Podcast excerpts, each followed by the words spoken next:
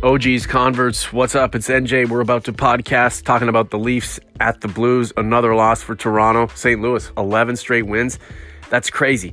The Leafs started terribly but got the point. They didn't look as good as they should have, but they got the point. So what is the point of all of this? Mike and I are about to discuss. It's another podcast as we crank up the rhetoric, we crank up the hype, we crank up the anticipation for February 25th and the NHL trade deadline. The Leafs Combo starts now. The Leafs Combo is brought to you by Vanguard Northeast Realty. With over 15 years' experience, Vanguard provides superior level of service for commercial real estate tenants and owners. For more information, visit vanguardne.ca. And we have linked up with Mike Agiello. Good morning, sir. How are you? Good morning, Norman. I am well. How are you doing? Not too bad. The Leafs a 3-2 loser in overtime in St. Louis against the Blues, who just picked up their 11th straight victory.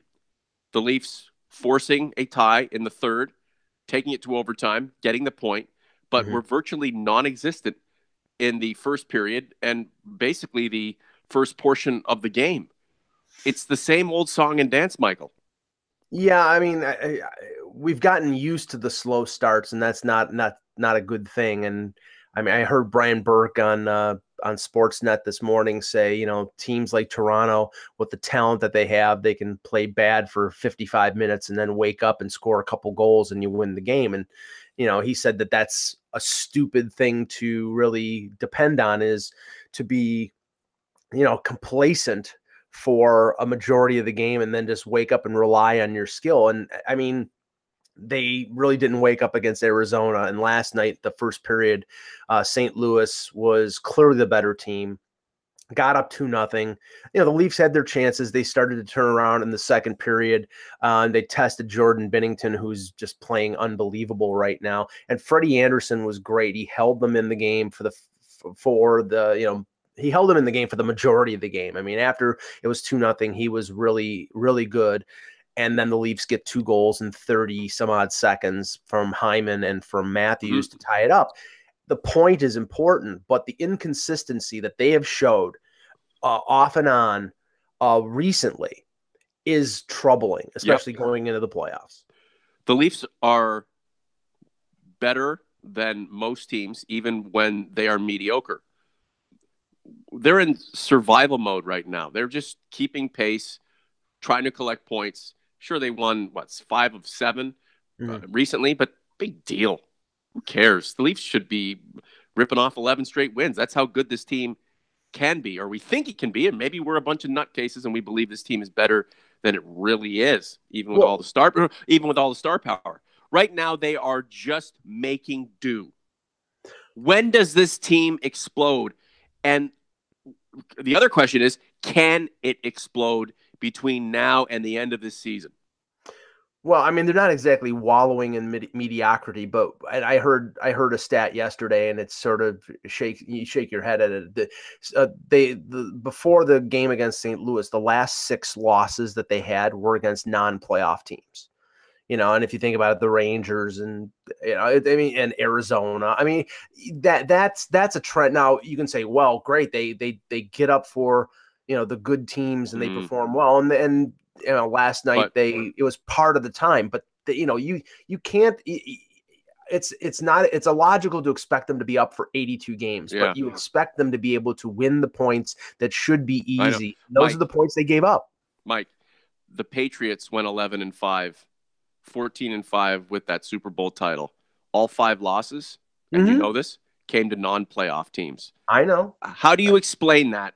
And how do you explain what's going on with this Maple Leafs team? Can you explain it other than chalking it up to sports? It's the way she goes.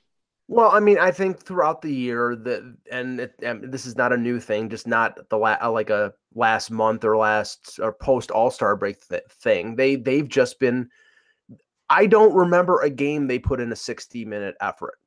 And like I said, and they are extremely talented. They are deep. They are, you know, they're exciting. But there are games that they just disappear for long stretches. And you come up against Boston in a playoff scenario, and that's, we're going to focus on that the next 6 to 7 weeks because it continues to appear that that's going to be the case. You do that against Boston, you wake up from your little slumber in the second period, you're down 3-0. They will, they'll assassinate you. They will take a knife to your throat and kill you. That's the thing. It's like, I mean, that team has that mentality, and the Leafs, I think they can. Yeah, I don't know if they have it deep into, I think they have more talent than Boston, but I don't know if they have that killer instinct. How do you get that killer instinct, Mike? Is it something that has to develop within? You have your core group of guys all buying into that mindset, wanting nothing more than to win. I don't know if these kids are young, they're learning, they're understanding, they're coping, they're grinding. Are they ready to win? Are they ready to kick the shit out of their opponents and win Stanley Cups? Are they ready? Well, I mean, and they lost one of their, one of the players that actually does, hit and stand up physically in Kadri last night. He gets hit by Vince Dunn late in the first period and doesn't come back. And it was said that he had a concussion. And the funny thing is like, Vince Dunn, who's not exactly Wendell Clark, was running around like a junkyard dog yesterday, hitting, he hit Kadri, he hit Connor Brown. And really, again, there's nobody on this team to hold them accountable. I mean, Muzzin threw a great check against Patrick Maroon, but he's the, how do you know a Leaf is, how do you know which Leaf is checking? Well, it's Jake Muzzin because nobody else does. I noticed last night the Blues, they're big. They're feeling good. 11 straight. Really, the Leafs should have beat them last night. The odds were against the Blues winning an 11th straight, especially against a team of the stature of the Leafs, and the Leafs couldn't do it. I mean, that says more about the Leafs than the Blues. But anyway, the Blues were all over the place. They're firing on all cylinders, and it's amazing. The Leafs, for as talented as they are, man, that's a lot of these guys are pretty fragile out there. You can't take the pants off of everybody, especially in the playoffs. You're going to have to get physical. You brought up Wendell Clark. I see that guy on like Leafs Nation Network, and I think to myself, what a throwback and what a player the Leafs would benefit from if you had a Wendell Clark-type player on this team right now. I also think how much a lot of the sweetheart fans who hate anything physical, who think this is just a tactical game, must think that Wendell Clark is a disgusting player. How disgusting he must be as a hockey player when they see him destroy guys but score, 300-plus goals. And it's sad because Wendell Clark is a beautiful player and not a disgusting player. Yeah, I mean, and you could rattle off not just Wendell but Gary Roberts and Darcy Tucker in terms of the type of players that I think would be, like a talented player in terms of offense, but also a spark plug and providing a physical aspect. And that's really missing. Like right now, the physical players on the Leafs right now are Jake Muzzin, are Zach Hyman, and Nazem Kadri. Now, I don't think Kadri is going to be out long. It didn't look like a serious blow that he took yesterday. They moved Nylander to center. I have to say, in the first period, the fourth line was taken to the cleaners on they were stuck in the defensive zone for about 2 minutes on one shift. And I don't know if it was against the Blues fourth line, but they couldn't get the puck back. Par Lindholm, Freddie Gauthier, and Connor Brown. And one concern, if Kadri's situation is a little longer term, you really don't have a lot of center depth. You're moving Nylander to the middle, and then it's Gauthier or Lindholm. And again, this might spark the Leafs to, go and get that veteran center before the deadline. The fourth line is a complementary unit, but the fourth line has to be capable. Par Lindholm and Freddie Gauthier are not hoisting a Stanley Cup with this team. And Connor Brown, I think he's a third-line guy. He could probably play second line in places considering his talent. Mm-hmm. But you wonder if the further down he's pressed, how he begins to tune out, feeling that he should be. I mean, he might be one of those guys who feels like his quality is redundant on this Maple Leafs team, and he's not getting a fair shake. So I don't know where his head is at. You need a crew that believes in being the fourth line and believes in making a difference. Par Lindholm and Freddie Gauthier, God bless him. I like Freddie Gauthier too. I've seen some interviews with him on Leafs Nation Network. He's a sweetheart.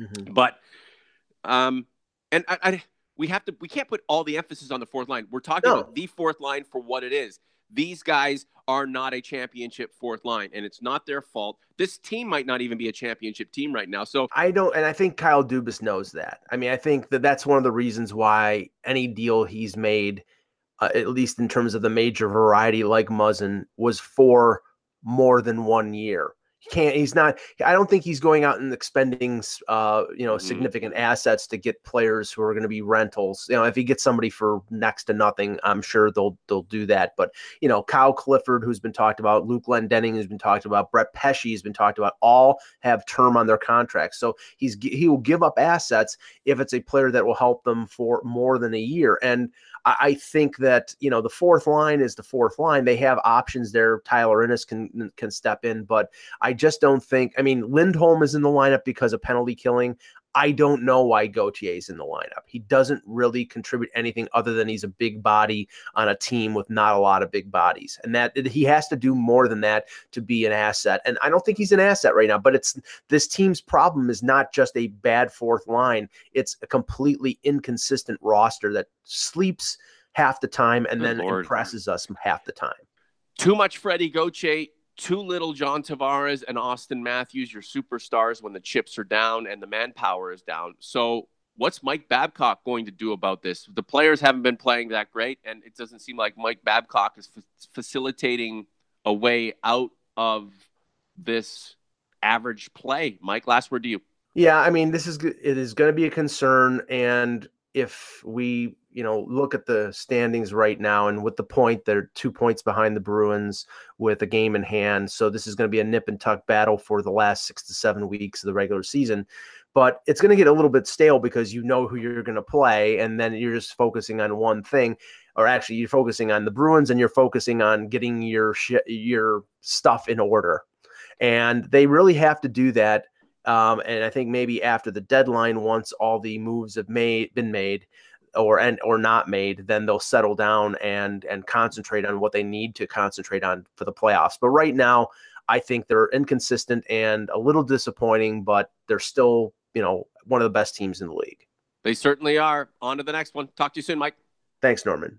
We would like to thank Vanguard Northeast Realty in Scarborough, title sponsor of the Leafs Convo, demonstrating passion for the industry and a superior level of excellence in selling, leasing, and marketing your property. Vanguard Northeast Realty.